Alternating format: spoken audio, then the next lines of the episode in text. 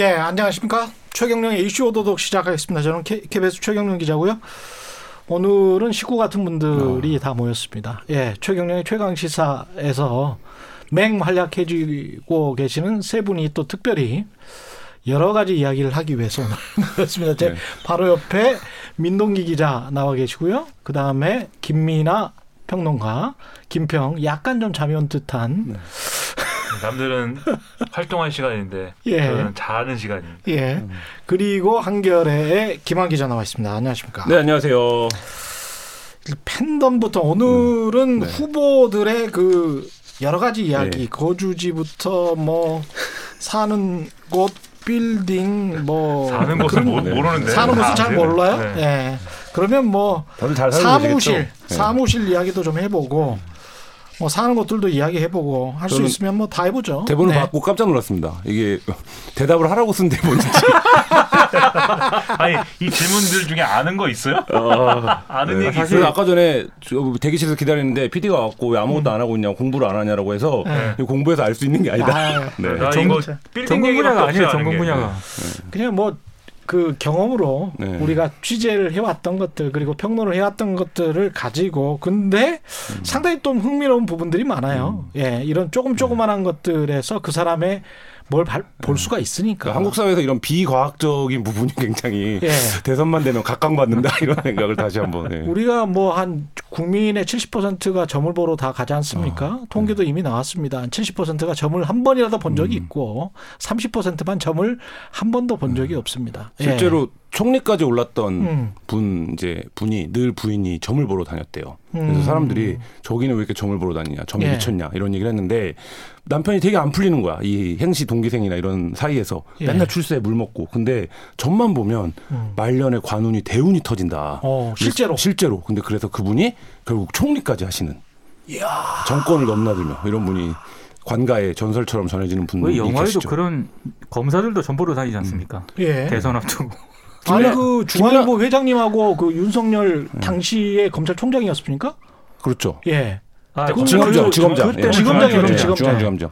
지검장 할 때도 이 관상을 보러 음. 한거 아니에요? 그때? 그렇죠. 그 윤석열 전 총장도 굉장히 그쪽에 관심이 많은 걸로 어. 알려지고 있고 뭐 횡행하는 이름이 하나 있잖아요. 무정 스님이라고. 그래서 아. 예, 가까이 지낸다 뭐 이런 얘기들이 있습니다. 이게 두 분을 짝지어 주신 분. 예, 그러니까 예. 저희가 입수한 그 음. 3부 조남욱 회장의 다이어리에도 한결에? 예, 무정 스님과 이 윤 검사 또는 최은순 사장이 굉장히 여러 번 같이 모이기도 하고 밥도 아, 먹고. 예, 무정수님과? 네. 그러니까 무정수님도 나와 있군요 그 다이어리. 무정수님은 거의 그 일주일에 한 많이 나올 때는 서너 번 나올 때도 있어요. 만나는 그러니까 스님이 맞아요, 그러면? 네, 그게 궁금합니다. 음. 스님이 맞습니까? 제가 취재한 바로는 스님이 아닌 걸로 알고 있어요. 그래서 그냥 이제 고기도 먹고 술도 네, 드시는 그런 그, 스님인 거죠. 뭐 파괴승의 아들. 아. 저는 스님 하겠습니다. 스님. 일단 그 머리는 좀 깎고. 아니 뭐 머리 긴 스님. 네. 그 수치 많은 사람은 그런 말하면 안 돼요. 조 회장이랑 그 무정 스님이 원래 친했고. 아, 그 누가 먼저 친해졌고 선후 관계는 그 다이어리상으로는 뭐, 확인이 예, 안 되는데. 확인이 안 되고. 근데 어쨌든 뭐 자주 어울렸던 것으로는 음. 것은 이제 그 일정표상으로는 확인이 되고요. 삼부 직원들의 말에 따르면 뭐 이제 공채 같은 경우 말고 이제 음. 호텔은 상시 채용이 많지 않습니까? 이제 필요한 파트들을 그때 그때 뽑으니까 그런 이제 면접을 할 때 들어온 적도 있었다 그래요. 그 관상을 보고. 아. 난 김학 기자한테 그거 물어보고 싶었어. 그 출처 분, 분, 분, 불명의 네. 어떤 자료를 가지고 우리를 비판한다라고 윤석열.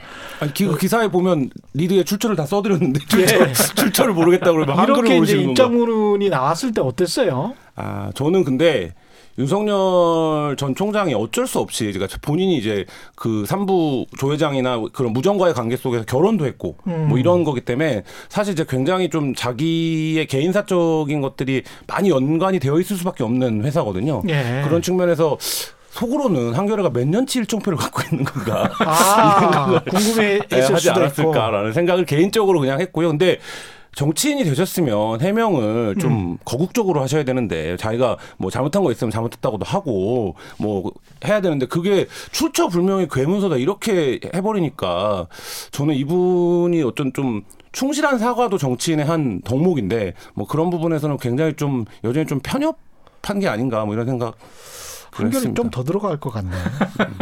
법조인의 언어요? 법조인의 언어. 그렇죠. 예. 아, 어, 법률적으로 좀 생각을 해보고. 제가 봤을 때 한겨레 그, 그 기자, 그 기사에 쓴 byline을 보니까 음. 굉장히 여러 명이 들어가 있더라고요. 세명 들어가 네 있었던 네, 네, 네 명이 들어가 네. 있기 때문에 분명 하나 더 나옵니다. 네. 아, 그 정도는 아니다. 네. 더 나온다. 지금 뭐 약간 뭐 부인은 안 하고 있는 거 보니까. 네.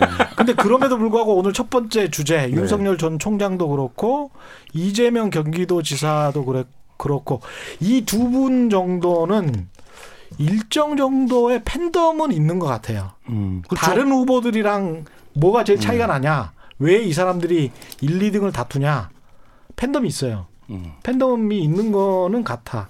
그러니까 박근혜 사실은 팬덤이 없으면 대통령이 되지를 못해요.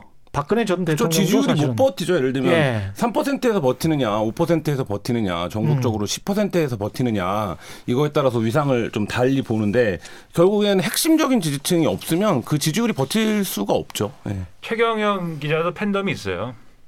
뭐 그런 이야기 하지 마시고. 은근 되게 네. 좋아하시네요. 네. 여기 다른 사람들은 팬덤 없는데 네. 본인만 있어요. 얼굴 활짝 피, 고 네. 제가 웃으면서 고맙습니다 여러분. 근데 이게 나훈아 가수 나훈아 씨가 이야기했잖아요. 적도 많은 거예요. 음. 이 팬덤 음. 팬덤이 있는 사람들은 적도 많습니다. 음. 근데 이제 일정 정도 박근혜 문재인 다 팬덤이 있었던 사람들이 노무현도 마찬가지고 이게 대통령이 되, 됐고 팬덤이 없는 사람들은 이제까지 대통령이 된 사람이 있나 한국에서 그런 생각이 들 정도로 뭔가 어떤 현상이 일어날 정도의 대중의 응축 이게 네. 모이네 모이는 현상이 그 있어요. 팬덤의 팬덤의 결속도를 음. 보여주는 대표적인 게 이명박 전 대통령과 박근혜 전 대통령이 구속됐을 때 음. 박근혜 전 대통령의 집 앞에는 수많은 팬들이 운집을 해서 그러니까. 네, 하는데 이명박 전 대통령 굉장히 쓸쓸하잖아요. 그러니까 이 너무 이제 기자들이 취재할 게 없으니까 누가 집에 들어갔다더라를 기사를 쓰는데 구속되기 전에도 10명도 안 찾아오는 이 측근이라고 하는 사람 한 시절을 누렸는데 그러니까 이런 거 보면 그 이제 연달아서 보수 정권에서 두 번의 대통령을 냈지만 지금 말씀하신 것처럼 박근혜의 팬덤과 이명박의 팬덤은 이 농도와 강도가 굉장히 달랐던 거죠. 그러니까 그러네. 정도의 차이가 있어요, 확실히. 음. 그러니까는 팬덤이라고 해도 사실 강력한 팬덤이다. 이 어떤 어, 운동장을 바꿀 정도의 팬덤이다라고 했던 건 사실 노무현 전 대통령이고 음, 그렇죠. 그 이전에 네. 이제 그 대통령들의 경우에 뭐 예를 들면은 지역적으로 기반이 있다거나 음. 아니면 특정한 뭐 직군의 어떤 뭐 이 강한 어떤 뭐가 있다거나 이런 거였지 사실 노무현 전 대통령이 일반적인 차원에서의 이제 강력한 팬덤은 음. 거의 처음이 아니었을까 싶고요. 그 정도의 위력은. 음. 그 다음에 사실 어 거기서부터 이제 이제 갈라져 나온 거죠 사실 문재인 대통령에 대한 지지나 이런 것도. 그리고 거기에 이제 거의 맞설 만한 게 이제 박근혜 전 대통령이었던 건데 이번에 윤석열 전 총장이나 이재명 지사 같은 경우에는 어, 우리가 그런 뭐 박근혜 전 대통령이나 문재인 대통령이나 뭐 노무현 전 대통령에 비할 바는 또 아닌 것 같아요, 일단. 음. 이재명 지사의 팬덤이라는 분들은 사실 오래됐습니다. 그 분들도. 근데 그분들은 이렇게 뭐 이렇게 범위가 넓고 막 이렇게 드러나는 활동을 해가지고 전국을 뒤집는다 이런 것이라기보다는 요즘은 굉장히 그 뭐랬어요 그 어떤 어 약간 자제하고 있는 것 같고 음. 그 상당히 무섭습니다. 그 이재명 지사 상당히 지난 네. 대선 때는 위험... 엄청 위력을 발휘했었죠. 손가락 그렇죠. 혁명단이라고 부르잖아요. 예. 혁명 군입니다. 혁명 군. 군입니까? 예, 군이에요. 군. 이거는 네. 구세군하고는 다른 네. 거예요. 군이에요. 네. 이거는 거의 그래요? 무, 무섭고 네. 근데 윤석열 전 총장의 팬덤은 음. 사실은 급조됐어요. 왜냐하면 음. 이 대한민국 사회에서 예. 한한 어, 반 정도의 사람들은 거의 이제 윤석열 전 총장을 한 번쯤은 싫어해봤고 한 번쯤은 좋아해봤던 사람들이 네. 그게 교차하기 때문에 음. 최근에 이제 팬덤들은 사실은 이 서울중앙지검장 할 때나 이럴 때는 윤석열 전 총장을 증오했던 사람들의 가능성이 크죠. 예. 그런 점에서는 음. 어 약간 이렇게 좀 그렇게 뿌리가 깊은 팬덤은 또 아니다. 근데 윤석열 총장이 자기 팬덤을 엄청 좋아하는 것 같아요. 왜냐하면 추경 갈등 한참일 때 왜 화한 전쟁 있지 않았습니까? 그러니까 추미애 장관한테도 화환을 보내는 사람도 있고 이 대검에도 화환을 보내는 사람도 있었는데 어느 순간부터 보면 대검이 그 화환을 안 치워요. 아. 그러니까 처음에는 제 기억에 치웠거든요. 근데 너무 정치적으로 보이니까 치워야지 사실. 네, 그렇죠. 네, 그게 네. 맞죠. 이제 장관은 어느 정도 정치인이기 때문에 뭐 내가 이런 팬덤이 이런 화환이 왔다 이런 거 SNS 에 올릴 수도 있고 이게 음. 적, 뭐 적절하냐 여부에 대한 논쟁이 있을 수 있지만 할 수 있다고 보는데 정치인이니까. 근데 대검은 좀 다른데 이 추경 갈등이 깊어질수록 자기한테 오니 꽃다발들을 안 치우더라고요. 외롭잖아요. 네? 외롭잖아요. 팬덤이 예. 노사모가 일단 시작인 건 분명한 것 같은데요. 음. 그 노사모 어떤 그런 팬덤은 분명히 어떤 시민의 자발성이라든가 그렇죠. 범위가 광범위하고 음. 그래서 어, 여러 가지 좀 좋게 평가할 그런 대목들이 분명히 있었거든요. 예. 근데 그 이후에 어, 특정 정치인에 대해서 나타나는 팬덤은 조금 다른 것 같아요. 그러니까 어, 철저하게 좀 배타성이 좀 강한 음. 것 같고 음. 그리고 최근에는 음. 이게 팬덤이 맞나 팬클럽이 맞나 하고 의심스러울 정도의 이상한 어떤 모임들이 많이 등장을 합니다. 방금 중요한 단어 음. 베타스 윤석열 전 총장 네. 얘기를 하셨는데 윤 전 총장과 관련해서 팬클럽이 되게 많거든요. 음. 근데 그 언론에도 보도가 됐었는데 윤석열 테마주라고 해가지고 네.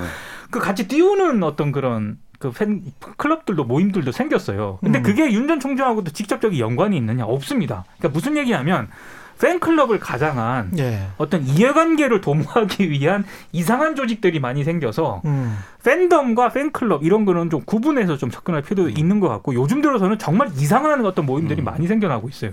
베타성과 이해관계를 사실은 이해관계를 쫓는 어떤 집단인데 거기에서 특히 이제 뭐 정부 초기 때 그런 현상들이 또 많이 나타났었고 문재인 정부 초기 음. 때도 네.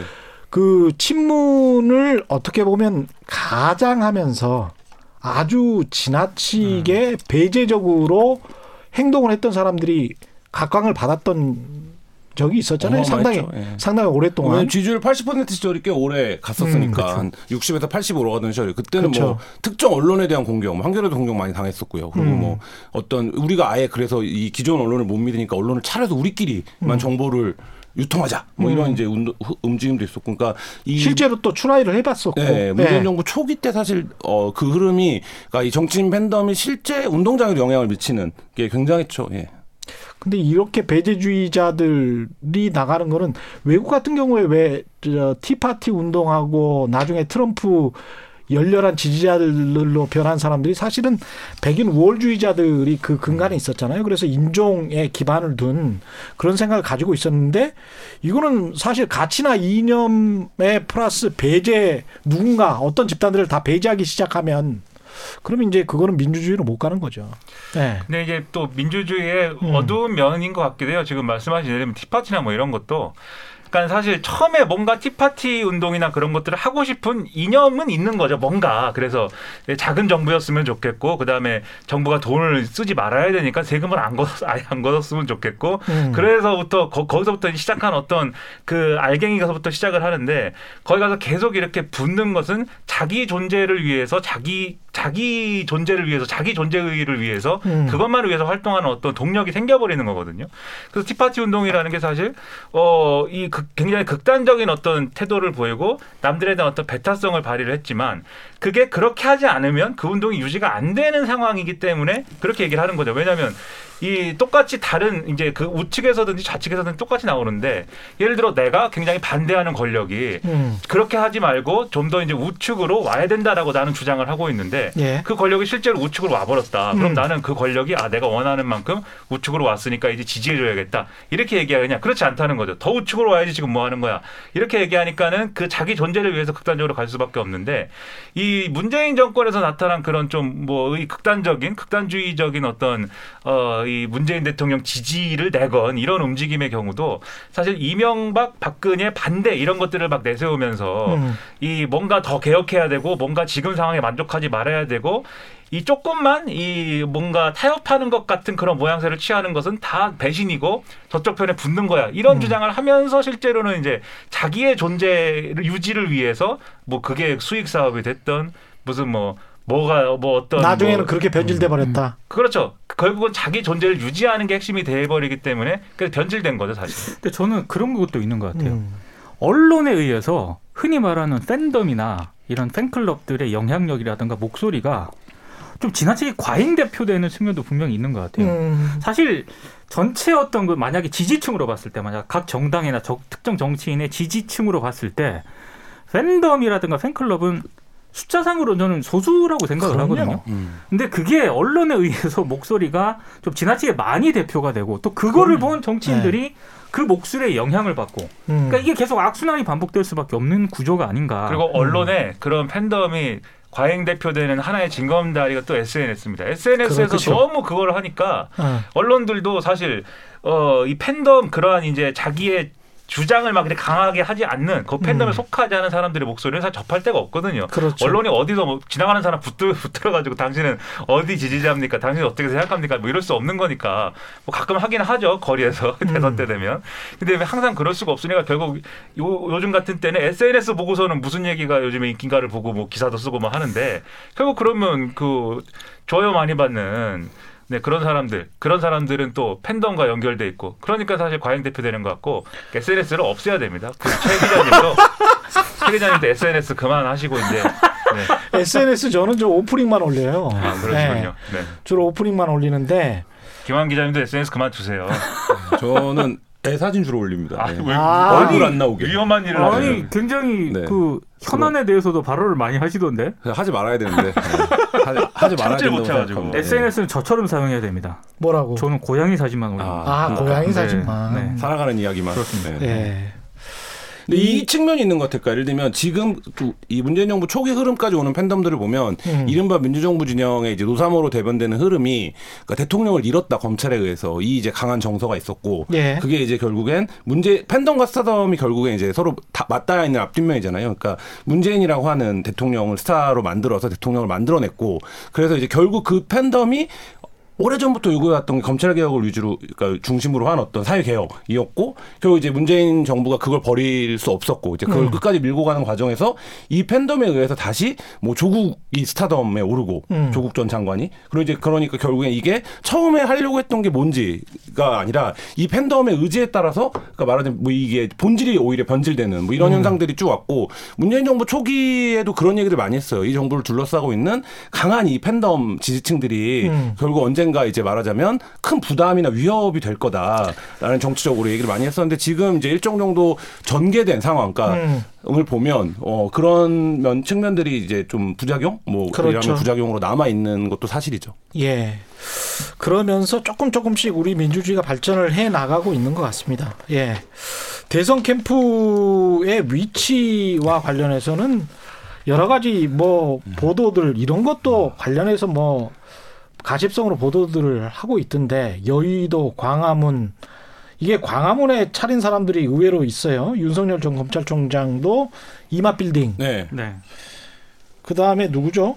저 김동연 전 경제부총리도 광화문의 오피시아 빌딩 음. 그게 사무실도 없고 MB가 예. 탈 여의도 정치를 하겠다라고 해서 음. 대선 후보 중에 이제 광화문에 사무실을 냈, 냈었어요. 그래서 실제로 성공을 했죠. MB가 이제 그 당시에 이제 약점이 국회의원을 많이 안 해봤다는 거였는데 그리고 여의도 싫어하고 처음에 처음에 한 게 안국 포럼 뭐 이런 거예요. 네, 그렇죠. 그런 거였고 그래서 그때 이제 성공을 한 이후에 이게 대선 캠프 사무실 기사가 일종의 이제 언론 입장에서는 4년마다 찾아오는 달력 기사 같은 건데 누가 어디에다 차렸나 이렇게 쓰는 게 근데 이제 그 이후에 아 나는 탈 여의도야. 이런 이제 캐치프레이즈를 조금 이제 내걸려고 하는 후보들이 여의도를 벗어나죠. 보통 음. 그래서 광화문에 낸다든지. 근데 그럼에도 불구하고 강남까지는 안 가는 것 같아요, 아직. 네. 그렇게들 뭐탈 여의도 한다고 하지만 그 뭐 베이스 캠프를 이제 그런데 차렸다 할지라도 분명히 분명히 그 국회 건너편에 그 동료이도 어딘가에 아. 분명히 분점이 있습니다. 아. 예. 제가 볼 때는 거기 아니면 거기에 분명히 사무실이 있어야만 해요. 아 근데 네. 어, 윤 전 총장은 그 여의도를 벗어나서 음. 광화문 쪽으로 그 사무실을 찾은 이유가 좀 있는 것 같아요. 음. 제가 이게 좀 찾아봤거든요. 네. 네. 거기가 아, 이마 빌딩. 아. 이마 빌딩이 주일 대상 바로 앞에 있어요. 정도전 네. 집터였다고. 아. 정도전 집터. 네. 네. 그러니까 제가 봤을 때 그쪽은 어지간하면 다 뭐 흥선대원 살고 그랬었어요. 그러니까 다 풍수지리와 여러 가지 예. 그런 거를 고려해서 감안했다. 아. 네. 따졌다. 아, 제가 봤을 때 윤 전 총장은 뭐 여의도를 벗어나겠다는 그런 의미도 있지만 아. 상당히 그런 거를 고려한 어떤 사무실 저 위치 찾기가 음. 아닌가. 계속 하다 보면 분명히 윤석열 전 총장도 필요해질 겁니다. 음. 네, 동료회도에 사무실이 필요해질 거 아니 근데 뭐 대통령 되면 바로 옮길 텐데 뭐 굳이 뭐 그게 여의도에서 어. 선수들은 이마 빌딩을 안 좋아해요. 왜냐면 97년도 대선 때 이회창 대세론 이른바 맞아요. 누가 봐도 이제 이회창이 대통령이 되는 거예요. 이렇게 역대 가장 강한 보수 후보라고 그때 불렸었는데 그랬었죠. 네, 이회창 후보가 이 이마 빌딩을 사무실로 썼었어요. 근데 패했잖아요. 네. 그래서 그 이후로 약간 피하는 장소예요. 그러니까 예를 들면 이게 결국엔 뭐 대단한 역학적인 뭐 사주 관상 이런 판단이 있는 게 아니라 그래서 야 누가 거기 썼는데 안 됐어 이런 게 이제 작용을 하는 건데 뭐 많이 지나긴 했죠. 97년도 패배니까. 그래서 네. 이해찬 전 총재가 대선에서 졌었을 때 그때 흔히 말하는 풍수 전문가들 사이에서 무슨 얘기가 돌았냐면 음. 정도전처럼 기가 센 사람. 그렇지. 분명히 이제 풍수 전문가들은 그렇게 이야기를 그렇게 얘기를 했었어요. 집터하고 어. 이 주인하고 잘 맞아야 되는데 집 주인이 훨씬 더 기가 강한 사람이면 훨씬 더 대운이 올 수가 있다. 음. 근데 집주인이 약간 좀 빈약해서 그렇게 된 것이다. 뭐 이런 네. 이렇게 또 이야기를 할 거라고. 근데 그게 네. 빌려 쓰는 건데. 그러니까 자기 자기 터가 아닌데. 자기 터는 아닌데. 예. 하여간 집터하고는 상관은 없겠죠. 근데 는 그 이야기를 하더라고요. 그 이마 빌딩에 가보니 사람이 열대 명밖에 없더라는 거지. 네. 음. 예? 네. 그래서 저 사람이 다가 일리가 없다. 음. 다 일리가 없다. 아까 지금 김평 이야기 하신 대로 다른데 사무실이 분명히 있을 것 같다. 라는 그런 이야기도 하더라고요. 서초동일까요? 음. 서초동에게. 근데 어쨌든 이게 이런 선거판에 음. 국회의원들이 왔다 갔다 하고 또 국회를 드나드는 사람들이 관계할 수밖에 없는데 바빠 죽겠는데 뭐 강화문까지 뭐 언제 왔다 갔다 꼭 합니까? 국회가 아닐 수도 있어. 김한 기자 이야기대로 네.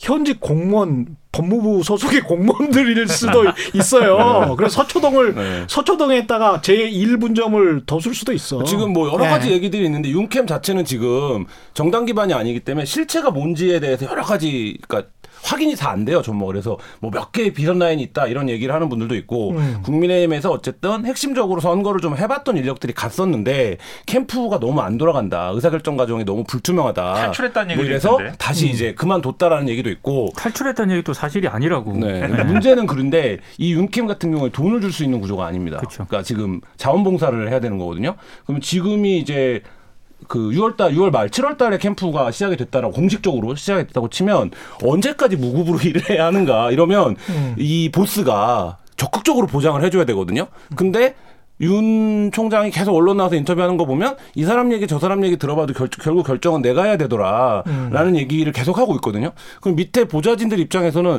아 이거 뭔가 당 조직도 아니고 이 캠프에서 내가 계속 일을 해서 뭘 얻을 수 있는지도 불분명하고 그리고 음. 자꾸 지금 어 이 후보는 밑에랑 상인이나 커뮤니케이션을 하는 게 아니라 자꾸만 이제 통제되지 않는 방향에서 본인 메시지를 하고 이러면 사실 이제 이게 그 캠프가 유지되기가 굉장히 어려운 조건입니다. 그런 얘기는 하더라고요. 음. 그러니까 보통 캠프 김한 기자도 취재해봐서 네. 알겠지만 캠프라고 하는 게 총괄 본부장이 하나 있어야 돼요. 그렇죠. 그 총괄 본부장이 대선 후보랑 음. 굉장히 밀도 있는 얘기를 해서 딱 회의할 때마다 그 음. 총괄 본부장이 각 뭐 공보팀이 있고 메시지 팀도 다 있지 않습니까? 그래서 이 흔히 말해서 작전 명령을 그 음, 사람이 음, 하다를 그렇죠. 해야 되는데 맞습니다.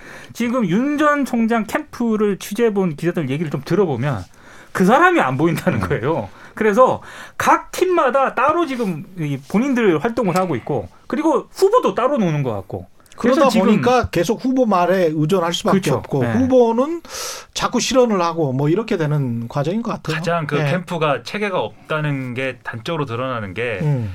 올림픽 선수들을 응원하러 간 건지 안 갔는지를 캠프가 모른다는 거예요.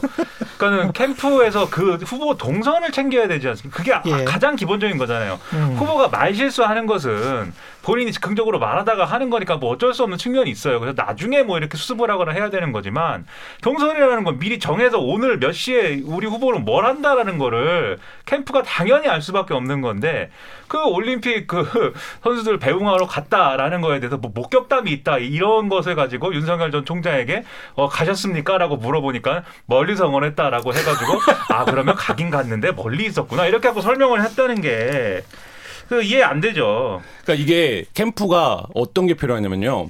어, 강력한 복심이 있어야 됩니다. 이거는 음. 캠, 그 캠프 시절에는 약간 이제 어, 허장성세라고 하더라도 내가 후보랑 나랑 내 말이 곧 후보의 말이다. 이렇게 강력하게 리더십을 발휘해 줄 수 있는 사람이 있어야 예. 어중이 떠중이 다 오는 이 공간이 굴러가요.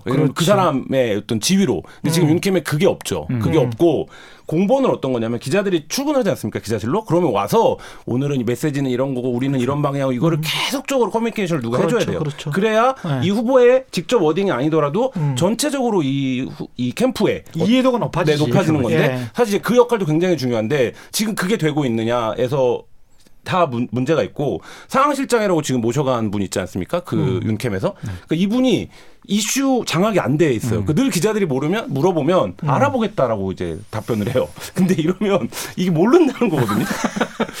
기자도 아는데 이제. 아니 근데 네. 알아보겠다라고 해서 나중에 답변이라도 해주면 괜찮은데 음. 음. 답변도 제대로 안 하는 네. 그런 경우가 있다고 하던데요. 캠프는 서초동에 네. 아크로 비스타 있는 것 같아요. 어. 이 14층에 자기 층인가? 자기 집에. 네. 김동연 전 경제부총리는 나올 것 같습니까? 안 나올 것 같습니까? 이, 이 무슨 뭐 오피스까지 마련한 거 봐서는 나올 것 같기도 하고 안 나올 것 같기도 하고 나오면 뭐 여당에서 나오는 건지 야당에서 나오는 건지 진짜 삼지대로 뭐 나오는 건지 이분이 제일 미스테리예요. 미스테리죠. 네. 네. 어떻게, 어떻게 보세요? 어떻게 관측하세요? 뭐 이렇게까지 했으면 나오려고 시도하겠죠. 그리고 나오겠죠 아마도. 그런데 어. 지금 한 얘기를 다 종합해 보면 결국은 그것은 뭐 무소속으로 나가겠다든지 뭔가 당 비슷한 것이긴 하지만 당이 아닌 뭔가를 타고 나오겠다는 것에 가깝지. 음. 여 여당은 이미 겨, 경선을 시작, 네, 시작 했기 때문에 거긴 네. 나올 수가 없고 음. 야당에 무슨 뭐 판에 껴가지고 뭐 하겠다는 건지는 지금 굉장히 불투명하게 얘기를 하고 있어가지고 음. 사실은 야당이 아닌 것처럼 그러니까 보수 정치가 아닌 것처럼 계속 하다가 음. 정권 심판 내지는 정권 교체 여론이 굉장히 좀 강하게 형성이 됐고 음. 그 리그가 굉장히 강한 리그다라고 음. 생각하면 11월 달에 뭐 걷길 수도 있는 것이고 그래서 뭔가 이렇게 그게 윤석열과 함께하는 단일화 리그 비슷하게 만들어지는데 가지 않을까 싶고 만약 그런 게 아니라 네. 야당이 무슨 이기는 이기는 이런 뭐 분위기가 아니다라고 하면은 아마도 음. 어, 광파는 역할로 가지 않을까. 네. 저는 광을 팔 것이다. 이제 축구 리그가 열리는데 음. 나는 펜싱 선수다 이러고 등장하면 이 리그에 못 끼는 거죠. 아, 뭐 알겠어요, 펜싱 선수지. 근데 지금 거의 그런 격이라. 그러니까 지금 네. 여기서는 축구하려고 모여 있는데 혼자 아. 나는 정치 교체야 해서 나는 종목을 바꿔야겠어라고 외치면 여와 야 모두에서 어, 이 사람 우리 편인가 이렇게 약간 착각을 할 수 있지만 아니, 종목은 종목은 대선이 맞죠. 네. 네. 근데 어쨌든 자기는 그 리그가 아니라니까. 근데 그래서 저는 뭔가 지금 그러니까 이렇게 뭐라 그래야 될까요? 그러니까 비평가적 관점에서 이 판을 좀 보고 있는 사람처럼 보이는 그러니까 이게 여도 별로고 내가 해봤는데 경제부총리까지. 음. 근데 정권 교체가 필요하긴 한데 정권 교체보다 더 중요한 건 정치 교체다 이렇게 얘기를 하는 게 뭐 과연 이분이 어떤 행보를 하려고 하는 건지는 구체적으로 모르겠어요. 그 고민은 저는 이해를 아, 그렇죠. 맥락적으로 이해는 왜냐하면 가는데. 정치 교체라는 게 사회 교제 사회 개조 비슷한 걸 했으면 좋겠다 뭐 이런 음. 사회 개혁을 했으면 좋겠다는 건 것 같아요. 그게 이제 어떤 식의 사회 개혁인지는 김동연 부총리 마음속에 있는 거겠지만 정치나 정권을 바꿔서 될 일이 아니다. 어떤 사회 대통합이나 대타협이나 뭔가를 바꾸어야 되는데 그게 시민사회를 기반으로 크게 한번 일어나야 되겠다. 뭐 이런 생각을 가지고 있는 것 같아요. 그러려면 음. 대선을 그러니까 대선을 준비하는 게 아니라 순환 논법 순환 논법이에요. 그러면 사회를 그렇죠. 바꾸기 위해서 뭘 하는 거냐 당신이 네.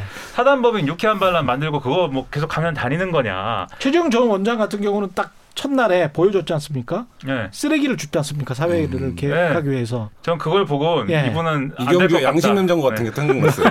안 될 것 같아요? 안 될 것 같다라고 생각했습니다. 쓰레기 줍는 쓰레기 줍는 퍼포먼스가 제일 안 좋은 퍼포먼스예요. 그래. 네. 아니 여의도 한복판에 이분도 사무실이 있어요. 입당을 네. 했지만, 근데 제가 오늘 어떤 분의 페북글을 보니까 그 변호사인데 이분 사무실에 가봤나 봐요. 근데 3M이라고 돼 있대요. 음. 구호가 Small, smart, servant. 음. 3M이에요. 그럼? 예, 3S 예. 아니에요, 그러면? 3S구나. 음, 3S. 예, 3, 갑자기 3M 이렇게 붙이는 전 세계적으로 유명한 외신을 너무 많이 보셔갖고 이제 M하고 S가 다 3S네. 네. 근데 이, 이 뒤에 이제 servant는 기독교적인 것 같고 상당히 그 다음에 small smart를 지향하면서 공유 오피스를 한 거예요. 음. 나름 그 거기가 공유 오피스예요. 근데. 예. 나름 좀 뭐랄까요? 여기가 원래 되게 유명한 빌딩인데 여기 앞에 음. 최근에 음. 이 잘안 되니까 임대가 아, 그래서 공유 오피스로 바꾼 아, 거예요. 여기 그렇게 된 거야? 거의 몇 층에 있어요 공유 오피스? 뭐 되게 유명 그 공유 오피스가 입주를 했죠. 그러니까 아. 몇 층을. 그래서 여기 대학 빌딩 굉장히 유명한 빌딩입니다. 아 대학 빌딩 유명하지. 아니 옛날 네. 직장이 거기였죠. 아. 그랬어.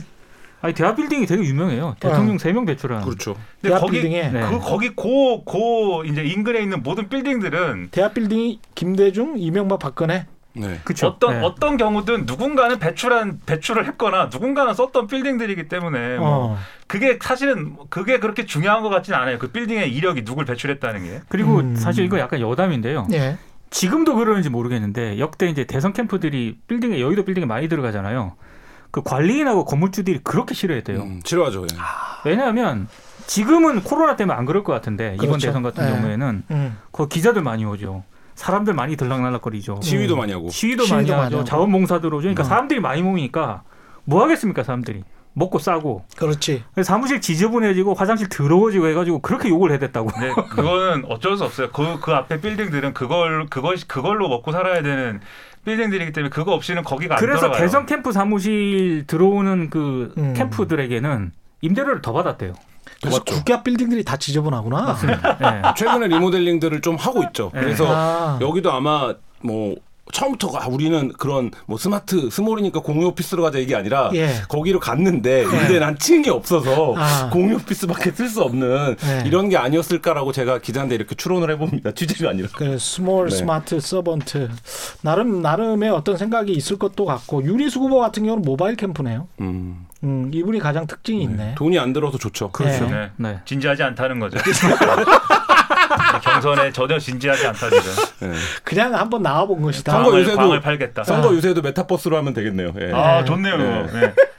버스요? 아니, 버스? 예. 이번 기회로 뭐 차기 서울시장을 노린다는 얘기도 있고. 예. 아, 그럴 수. 예. 그러니까 사실은 이번에 대선 나오신 분들 뭐 국민의힘도 한 14분 된다고 하고 지금 저 민주당 같은 경우도 여섯 명이 지금 명으로 줄었죠. 어, 음. 들어가 있죠.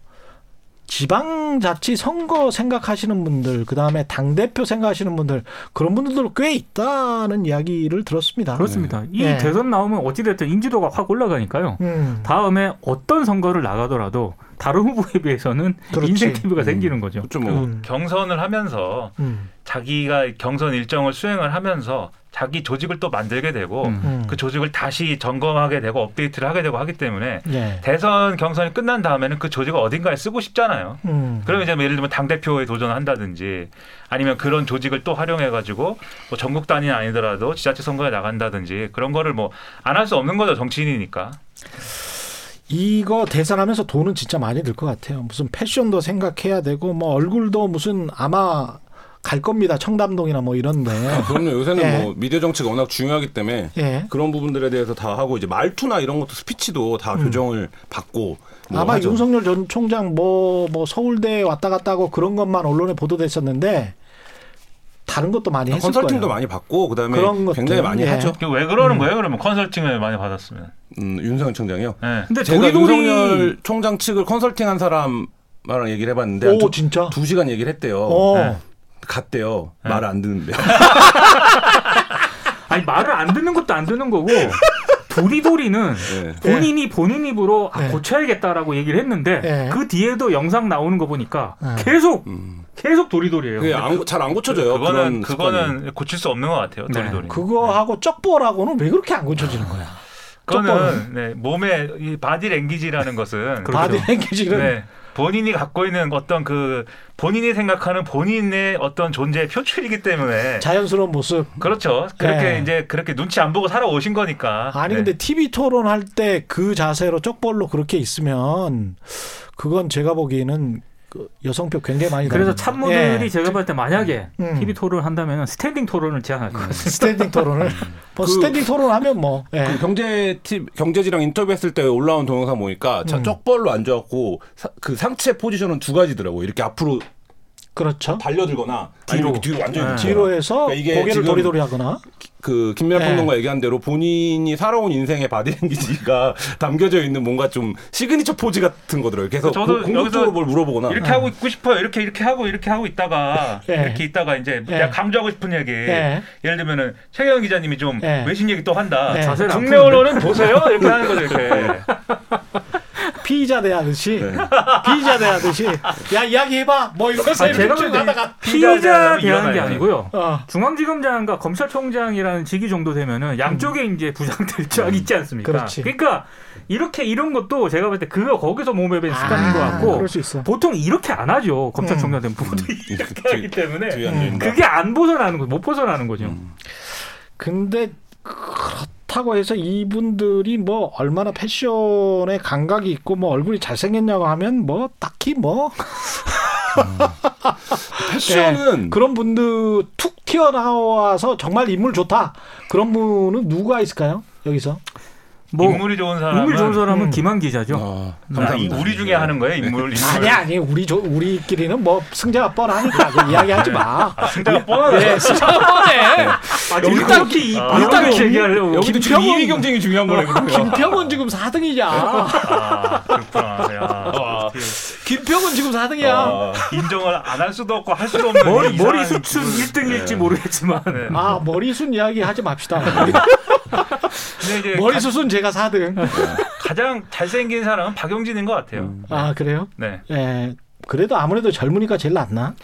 그 전형 뭐 전반적으로 정치인 치고는 음. 그 정도는 이제 핸섬한 편이 아닌가 이런 생각이고 확실히 젊은 사람들이 네. 유리하지. 문재인 예. 정부 초기에 왜그 조국 민정수석 뽑고 임종석 비서실장 뽑고 해갖고 그 셔츠만 입고 커피 들고 가는 사진 굉장히 화제였잖아요. 그렇죠. 네. 그러니까 제 생각에는 그러니까 이 민주당에서 약간 그런 그림으로 이번 대선까지 올 수 있었다면 음. 지금처럼 이렇게 팽팽한 국면이 안 됐을 텐데 그때 음. 그래서 뭐 예를 들면 그런 말들 했었잖아요. 정권 하나 바뀌었, 바꿨을 뿐인데 나라를 되찾은 것 같다 이런 표현들이 있었어요. 맞아, 맞아, 맞아. 그 그게 좀 멋있었지. 네, 그러니까 왜냐하면 예. 박근혜 청와대로 되면 근데 뭐 최순실 게이트 한참이고 음. 말하니까 어떤 폐쇄성 뭐 비밀주의 그리고 대통령 뭐 존재하는 건지 안 하는 건지도 모를 정도의 커뮤니케이션 부재 뭐 이런 상황을 확 탈피를 한 상징적 컷을 보여줬는데 맞아. 근데 그 지금 대선 경선에 나온 여섯 명 놓고 보면 그때에 비해서도 굉장히 퇴행적인 맞아요. 것 같아요. 그러니까 음. 이때 그때 칼라를 유지를 못한 게 지난 이제 4, 5년간 문재인 정부의 어떤 좀 과정을 보여주는 게 아닌가 이런 생각도 들, 더라고요 그러네요. 그때가 훨씬 젊어 보이네. 그렇죠. 네. 있었죠. 예. 예. 그리고 지금 나오신 분들도 정세균 총리도 조금 연세가 있으시고 그분은 네. 5년 전에도 연세가 있으셨는데 이번에도 연세가 있으셔가지고 민주당 후보들은 사실 음. 전반적으로 연세가 좀 있으신 음. 분들이죠. 근데 그게 안정감으로 비춰질지 지금의 시대 정신은 뭐라고 생각을 하세요? 문재인 대통령 그냥 보통 뭐 그 전 대통령과 반대로 간다 그러잖아요. 스타일도 그렇고. 그래서 이재명 지사가 유리하다라고 주장을 했던 사람들은 문재인 대통령이 뭐라고 어떻게 보면 이제 우유부단하고 어떻게 보면은 결정에 굉장히 신중하고 이런 타입이기 때문에 확확 치는 음. 그런 이재명 지사가 정반대 스타일로 유리할 것이다 그런 이야기 했었거든요. 그런 측면에서 또 윤석열 전 총장도 그런 어떤 카리스마 거침없음 거침없음 그런 것이 어필하고 있는 것도 같고 지지자들에게는 근데 이제 약간 차이는 있는 것 같아요. 저는 음. 그런 게 요즘 흔히 말해서 잘 먹힌다라고 생각을 하고요. 음. 이준석 대표의 돌풍도 이제 그런 어떤 영향이 있, 있었다라고 생각을 하는데 맞아요. 네. 문제는 윤 전 총장 같은 경우는 약간 상황이 다른 것 같습니다. 그러니까 음. 이재명 지사라든가 이준석 대표는 나름 자기 그러니까 이준석 대표만 하더라도 방송 생활만 굉장히 토론 배틀만 엄청 많이 음, 했거든요. 그렇지. 이미 네. 노하우와 내공이 있어요. 제공 음. 이게 네. 멘탈이 장착이 돼 있습니다. 네, 그리고 네. 이재명 지사 같은 경우에는 뭐 더할 나위 없이 잘 토론에 음. 능하니까요. 근데 윤 전 총장 같은 경우에는 본인과 관련된 사안에 대해서는 거침없는 발언들이 언론을 통해 주목을 많이 받았죠. 근데 대선 후보로 나서겠다고 한 이상 본인 전공이 아닌 분야가 더 많아요. 그러니까 그런 부분에 있어서는 약간 이제 공보 라인이나 메시지 팀과 조율을 통해서 좀 관리된 어떤 멘트가 나와야 되는데 음. 전혀 그런 게 없이 요즘 나오다 보니까 이제 사고가 발생을 하는 것 같습니다.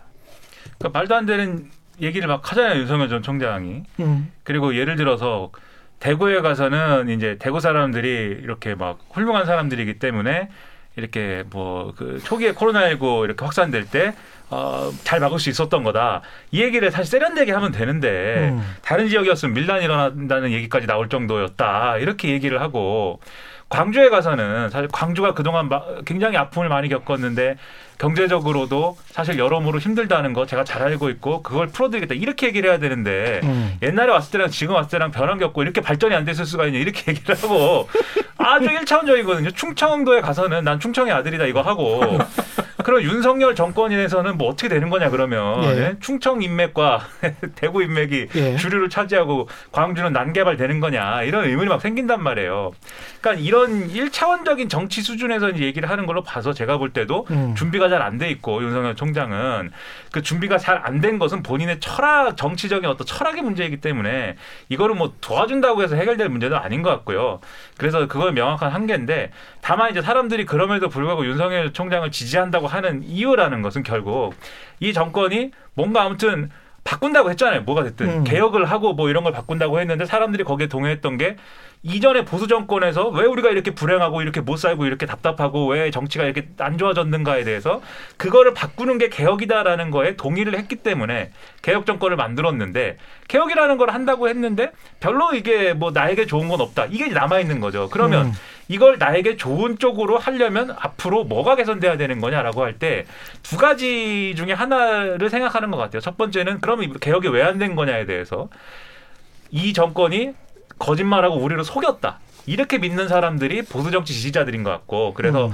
거짓말하고 속인 거에 어떤 피해자 그리고 그 피해자가 자기 실력으로 그 거짓말하고 속인 걸 돌파하는 모습을 보여줬다. 그래서 윤석열 전 총장을 지지한다. 이 흐름이 이제 첫 번째로 있었던 것 같고 두 번째로는 이게 뭔가 개혁이라는 게 막 치고 나가고 이렇게 뭐 여러 가지 규정, 법, 무슨 뭐 이 분위기, 여론 이런 거에 얼매이지 말고 해야 될 거는 팍팍 하고 이렇게 갔어야 되는데 이 정권이 굉장히 여러 가지를 뭐 여러 가지 신중함과 여러 가지 뭐 의지의 문제로 막 치고 나가지 못했다. 그래서 그 다음에 이제 좀 정권을 맡아서 해야 될 사람은 이런 거 여러 가지 눈치 보지 말고 막 밀어붙이고 치고 나가는 사람이어야 된다. 그래서 이재명 지사 지지한다. 이런 게 있었던 것 같고 그리고 서로에 대해서도 이제 그런 교차성이 또 있는 것 같고 지지자들 사이에서는 음.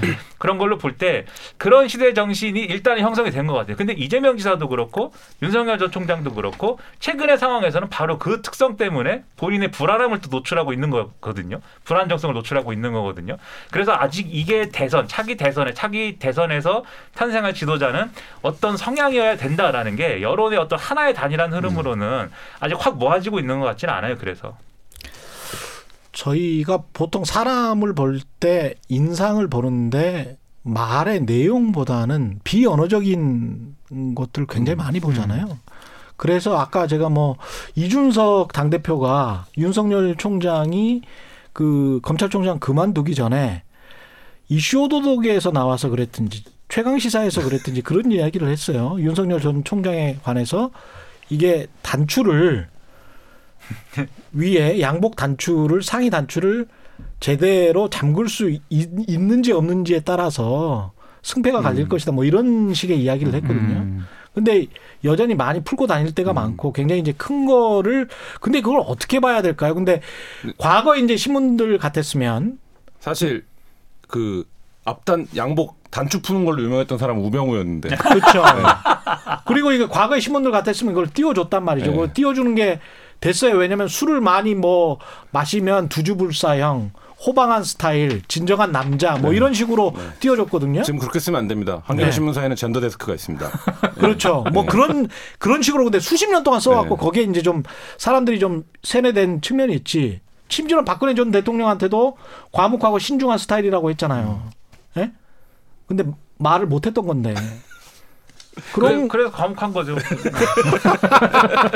과묵하고 신중한 스타일이라고 뭐 이런 거죠. 그러니까 이럴 네. 수밖에 없는 거죠. 박근혜 대통령이 대전은요 발언을 실제로 했, 다안 했다 말들이 있지만 음. 어쨌든 대전은요 하면 막 조중동에서 한 바닥씩 써주는 거잖아요. 그러니까 박근혜 어떤 정치적 어떤 신실함에 대해서. 음. 그러니까 이제 그게 만들어진 이미지가 있는 거죠. 그러니까 눈빛으로 쳐다만 봐도 막 써주는 거잖아요 기사를. 근데 저는 그 이후에 윤석열 전 총장이 그런 방식으로 등장했다라고 생각을 해요. 그러니까 예를 들면 음. 이거 윤석열 총장이 여기까지 끌어올린 플레이어 플레이어들이 있었던 거죠. 근데 이제 뭐 진중권 작가 같은 사람은 한겨레가 그 플레이어다 윤석열을 검증하는 걸 두고 얘기를 하는데 그게 아니라 윤석열을 넣어서 윤석열 이 정권에서 임명한 검찰총장이었는데 여론조사에 넣어서 여론조사를 음. 돌리고 음. 그 과정에서 윤석열이 하는 모든 행동들을 어떤 정권과의 맞서는 어떤 진영의 상징 뭐 이런 식으로 이제 정파화해서 윤석열을 어, 소비하게 만들어 왔던 거죠 오랫동안 그런 인상을 예, 준 거지 준 거죠 그래서 예. 그걸 예. 통해서 여기까지 온 거죠 사실 어제 다른, 다른 사람들은 네. 그런 인상을 지금 그런 이미지를 어떻게 만들어 갈 수 없나요 다른 사람들은 음. 그러니까 윤석열 총장이 어쨌든 그런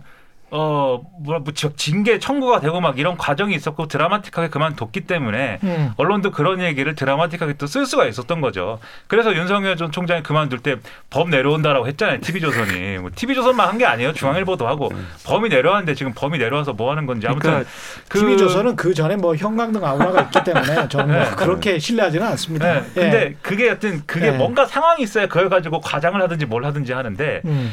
그게 없으면 사실 하려고 해도 좀 잘 안 되기도 하죠. 그 대표적인 게 제가 볼 때는 최재형 전 감사원장인데. 아 그래요? 띄워준 거에 비하면 음. 띄워주려고 노력한 거에 비하면 사실 이거는 사실 효과를 못 본 겁니다. 제가 볼 때는. 그러니까 윤석열 전 총장이 불안할 때 이런 대체제도 있어. 이거를 음. 각인시키는 데 성공했지만 최재형 전 원장에 대한 어떤 미담들 이게 음. 얼마나 훌륭한 사람이고 이분이 얼마나 올곧은 그러한 어떤 어 그러한 어떤 생각과 태도를 갖고 있느냐에 대해서는 별로 어필 안 됐거든요. 음. 근데 엄청나게 썼어요, 그거를. 음. 그래서 제가 볼 때는 그, 그 왜냐하면 그걸 부각시킬 스토리와 계기가 없었기 때문에 음. 아무래도 그 띄워주는 거에 한계가 있지 않았을까 싶고 음. 그리고 그 양복 단추 푸는 거는요. 제가 볼 음. 때는 그게 뭐 성격의 문제도 있겠지만 체형의 문제도 있습니다. 그 쉽지 않아요, 그 체형에서. 예. 아, 그리고 저는 윤전 총장의 패착이 예. 과거의 그 대선 후보들이 음. 예, 전형적으로 해왔던 그런 그 접근 방식 언론을 통해서 메시지 이미지 관리 이런 걸 했다가 나 지금 그런 시대가 아니잖아요. 음. 나중에 이제 본격적으로 본인의 직접적인 육성이 나오면서 어, 제가 볼때그 이미지와 신화가 무너지기 시작했다고 보거든요. SNS를 하지 말아야 돼요. 네. 그, 그리고 결정적으로 아니, SNS를 안 할 수가 없어요. 그렇죠. 지금 같은 상황에서는 SNS를 절대 안 할 수가 없고 그거를 그 계록도 아니고 그게 굉장히 큰 포션이에요. 근데 그것도 네. SNS도 원래 김한 기자나 음. 어, 최경 선배처럼 음. 원래 하는 사람이 해야 잘하는 잘하는 법이거든요. 네. 근데 윤 전 총장은 SNS를 안 했단 말이에요. 그러니까 해도 네. 옆에서 코치해 주는 사람들도 안 했던 거 코치해 주는 사람도 제가 네. 봤을 때 SNS를 잘 모르는 것 같아요. 잘 몰라요. 네. SNS를 SNS라면 음. 이렇게 음. 해야지 이거가 없어야 돼요. 그러니까 윤석열이라고 하면 SNS도 윤석열 다워야 되는 거지. 그렇죠. 음. 맞습니다. SNS를 통해서 윤석열의 지금까지 못 보여준 자상하고 따뜻한 모습을 보여주자 이런 거 안 되죠. 그런 걸 기대하지도 않아요. 네. 최재형 전 감사원장 파마하는 거 이런 염색하는 거 이런 거 필요 없는 겁니다. 그런 거. 이재명은 네? 이재명 염색은 이재명 전 이재명 지사가 제일 잘 쓰고 있어요. 네. 이재명 자원 걸 하잖아요. 그래서 그, 너무 너무 편파 아니야? 아니 그래서 그래서 어. 이재명 지사가 자기를 감출 수가 없는 거예요. 캐릭터를 이제 와서 바꾸려고 해도 아~ 감출 수가 없는 겁니다. 염색을 아무리 해봐야 아, 그렇죠. 그렇죠. 거기에 본바탕이 다 아. 페이스북에 써 있기 때문에 그래서 민주당 주자들이 다 이제 60 넘으신 분들이고 그동안 어떻게 살아왔는지 국민들이 아는데 막 갑자기 막 가죽 재킷 입고 나오고 막 게임 하고 뭐 롤린 춤에 맞춰서 춤추고 이래 봐야 20대들이 보기에는 저 왜 저러나 싶어요. 그게 젊어 보이지가 않아요. 그러니까 근데 20대 애처로 보이지 네. 사실은 20대 네. 목소리를 잘 들어주고 음. 그걸 정책에 잘 반영하는 거하고요. 음. 20대처럼 어, 뭐 이상하게 하는 거는 구분을 해야죠. 구분을. 그러니까 게임 그런 흉내를 낼 정도 하려면 좀 그런데 과거에 전병헌만큼 해야죠. 아, 네, 근데 그렇지. 잡, 혀갔어요 네. 네. 그래서 그 얘기들 많이 해요. 시장 가서 잡혀갔어요. 네, 자, 예? 나, 다시 나왔죠. 네. 그 스포츠 게임 업체 e스포츠 그렇죠. e스포츠. 그렇죠. 그 시장 가서 오뎅 먹는 어묵 먹는 게 문제가 아니라 음. 어묵을 먹으려면 진짜 잘 먹어야 돼요. 그러니까 내가 이 어묵을 먹는 게 그 티가 난다는 거예요. 그러니까 예를 들면 여기 와서 깨작깨작 먹고 먹어봤다. 있는지 어, 그렇죠. 어 많이 그러니까 먹방을 하더라도 네, 음. 그 자세가 있어야 돼요. 그 attitude가 있어야 되는데 아 선거 때 됐으니까 시장 한번 가서 어묵 먹어야지 이걸로는 안 된다는 깨작깨작은 거예요. 안 돼. 그래서 그건 이, 정말 저 이명박 전 대통령이 잘 써. 아, 국밥 잘 먹었죠. 잘 드셨어요. 기자들이 가 보면 같이 어. 시장을 가잖아요. 그러면 이제 시간을 잡잖아요. 어. 그러면 30분 잡아요. 그러면 한 10분 만에 끝내고 나오는 정치인도 있고 30분이 모자른 사람도 있어요. 그러니까 이 30분이 모자란 사람은 그냥 하얗고 앉아갖고 아 어머니 뭐 장사 어떠십니까? 뭐 물 한 잔 주십시오 이렇게 해갖고 이제 가는 사람들은 상인들이 아 그 이게 어차피 쇼라는 건 다 알지만 욕을 안 해요. 그렇지. 네, 근데 음. 아 안녕하세요 누굽니다 인사하고 그냥 가버리면 가자마자 얘기하거든요. 여기 왜 왔냐고. 그, 그리고 그 그렇지, 그 사람한테 그렇지. 그 사람 그런 사람이 미워서 이상한 걸 자꾸 줘요. 그래서 아. 옛날에 흙 묻은 오이 줬잖아요. 안 씻은 거. 그 흙 묻은 오이 줬는데 먹어야 되고 제가 또 하나 기억나는 게 나경원 의원이 뭘 나갔지? 그때 뭐 동작구에 나갔든지 아니면 서울시장을 나갔든지 뭘 나갔는지 잘 기억이 안 나는데 수산시장에 네. 갔는데 개부를 줬거든요. 아 개부를. 음. 근데 개부를 손질을 해서 줬으면 상관없는데 손질도 안 했어요? 그냥 아. 줬어요. 근데 그걸 그냥 막 맛있다 먹었어? 안 먹을 수가 없잖아요. 내장도 안 빼고 다 들어있는 거를 그냥 먹더라고요. 개불 내장 맛있기는 해요. 아, 그래요? 네. 예전에 정몽준 지금 네. 이제 지금은 의원이 아니지만 정몽준 의원이 그, 그 선거 기간 중에 네. 급식하는 봉사를 하러 갔어요. 네. 음. 저 바, 정, 쟁반에 아. 쟁반에 밥을 주고 그 위에 이렇게 반찬을 놓는 거잖아요. 그거 우린 다 알잖아요. 네. 먹어봤으니까 근데 안 먹어본 거지. 그래갖고 그 밥에 쟁반에 밥만 이렇게 거예요. 그러니까 그래서 이 부페인데 부페식으로 주는 데인데 이 장난에 어. 반만 이렇게 받은 거예요 어떤 사람이 근데 이제 그러면 본인은 그거를 통해서 뭔가 노리는 이미지 전략이나 효과가 있었겠지만 어. 그것만 기억 역효과만 기억에 남는다 그래서 그러니까 하던 본인의 일상에서 네. 하던 거를 자연스럽게 SNS에 노출을 해야 됩니다 그런 거 보면은 서초동이나 뭐 이렇게 너무 고급 집에 살고 고급 인 사람들과 고급인 사람들이라고 해서 좀 미안합니다만 하여간 상류층의 사람들과만 어울렸었으면 그거는 좀 마이너스가 될 수가 있겠네요. 그렇죠. 반기문 전 사무총장 같은 경우에 왜 지하철 값 계산 잘못 2만 원짜리 음. 2만 원을 내든가 뭐 그래가지고 아주 망신을 당했었잖아요. 음. 그때 이후로 이렇게 쭉 하락했었죠. 그러니까 이미지랑 실제가 매치가 안 되는 경우도 있는데, 그러니까 예를 들면 뭐 지금 나와 있으니까 그냥 얘기를 하겠습니다. 윤석열 총장 같은 경우도 음. 나는 골프를 치지 않았다라고 얘기하는데 자꾸 음. PJ 투어 우산을 들고 나오고 PGA 모자, 투어 모자, 모자. PGA 투어 모자를 쓰고 나와서 나오는데 나는 골프를 좋아하지 않는다. 자꾸 이렇게 얘기를 하니까. 아, 궁금한 게 그 모자랑 우산은 자기 돈 내고 샀을까요 어디서? 아니 그거 뭐 차 사면 주기도 하고 그래요. 제가, 사면 줘요? 제가 최대한 변론을 해드리면 골프백이나 뭐 이런 거 있잖아요. 차 사면 주기도 하잖아요. 음, 뭐할 수 있죠. 그렇죠. 네, 뭐 네, 차 사면 주기도 하고. 네. 예. 투어라고 써 있는데.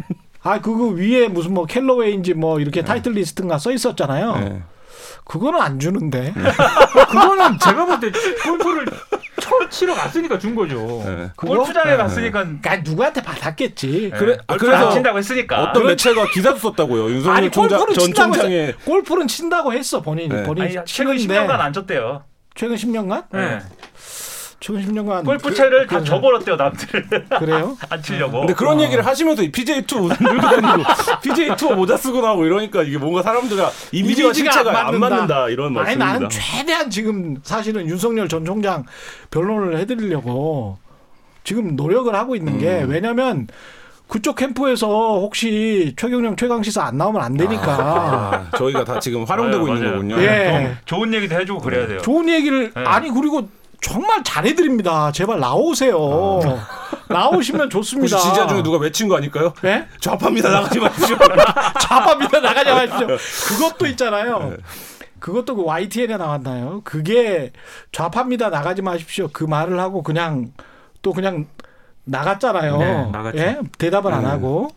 그것도 참 이미지에 안 좋은 건데 옆에서 그거를 대답을 하도록 만들어줬어야 그렇죠. 되는데 만들어 그러니까 후보 본인이 그리고 중심이 있어야 돼요. 이런 예. 얘기를 하더라도 음. 내가 여기서 대답을 하지 않으면 음. 어떻게 판단되겠다. 어, 떻게 비춰질지를 예, 굉장히 고민을 해야 되는데 어쨌든 진행을 해야 되는데 예. 이제 그런 게 정치인으로서의 훈련된 능력이고 자질인데 예. 사실 그런 면에서 뭐 그거를 다 탓할 수는 없겠죠. 이제 정치를 시작한 지 얼마 안 되셨으니까 점점 예. 나아질 텐데 어쨌든 그런 면에서 보면 이제 여의도에서 정치를 오래 하신 분들이 보기에는 아 준비가 음. 안돼 있다 이런 평가가 이제 가능한 거죠. 저는 윤석열 전 총장 캠프 측에 자신 있게 말씀드리는 게 제가 이웃 주민이었습니다. 예, 이웃 주민이었고 거기 그 자주 가시는 그 파스타 집 저도 자주 갔습니다. 아, 예, 아, 우리가 지금 서로 이렇게까지 윤 전 총장을 이렇게 지금 하는데.